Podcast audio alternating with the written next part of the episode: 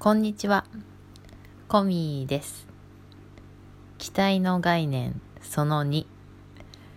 1回目の期待の概念を喋った後、どうもモヤモヤしているんですよね。なんか、言い忘れている。言い間違えている。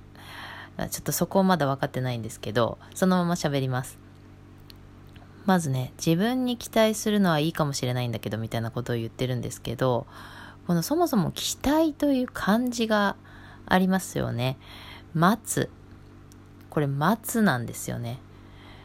えー、1回目の時に意味を言ってると思うんですけど、やっぱり待つ、心待ちにしているみたいなところがありました。これだからね、自分で自分に期待するっていうのは、自分がその思い描いてるようになるのを待っているっていうのは、ありえないぞっていうことに気がつきましたね。待っていては変わらないんですよね。なので、期待っていう言葉はちょっと違うなっていうことを思っています。自分が思い描くところに行きたい場合には、待つのではなく行くのです。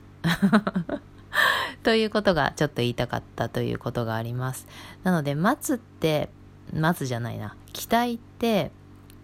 すごく気の長い話なのかもしれないなってこの長い短いっていうのがねそれぞれの人の概念がありそうな気がするんですけどまあ人に期待していますみたいに言う時っていうのは、まあ、すぐに答えを出してほしいというよりも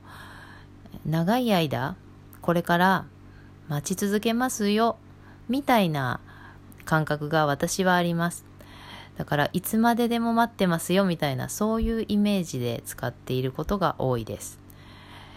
ということがまず言いたかったわけなんですけどいやこの一個言ってみるとね自分で言ったことに対してあれちょっと違ったなとかいやもうちょっとこういうふうに言いたかったなとかそういうのが後から出てきたり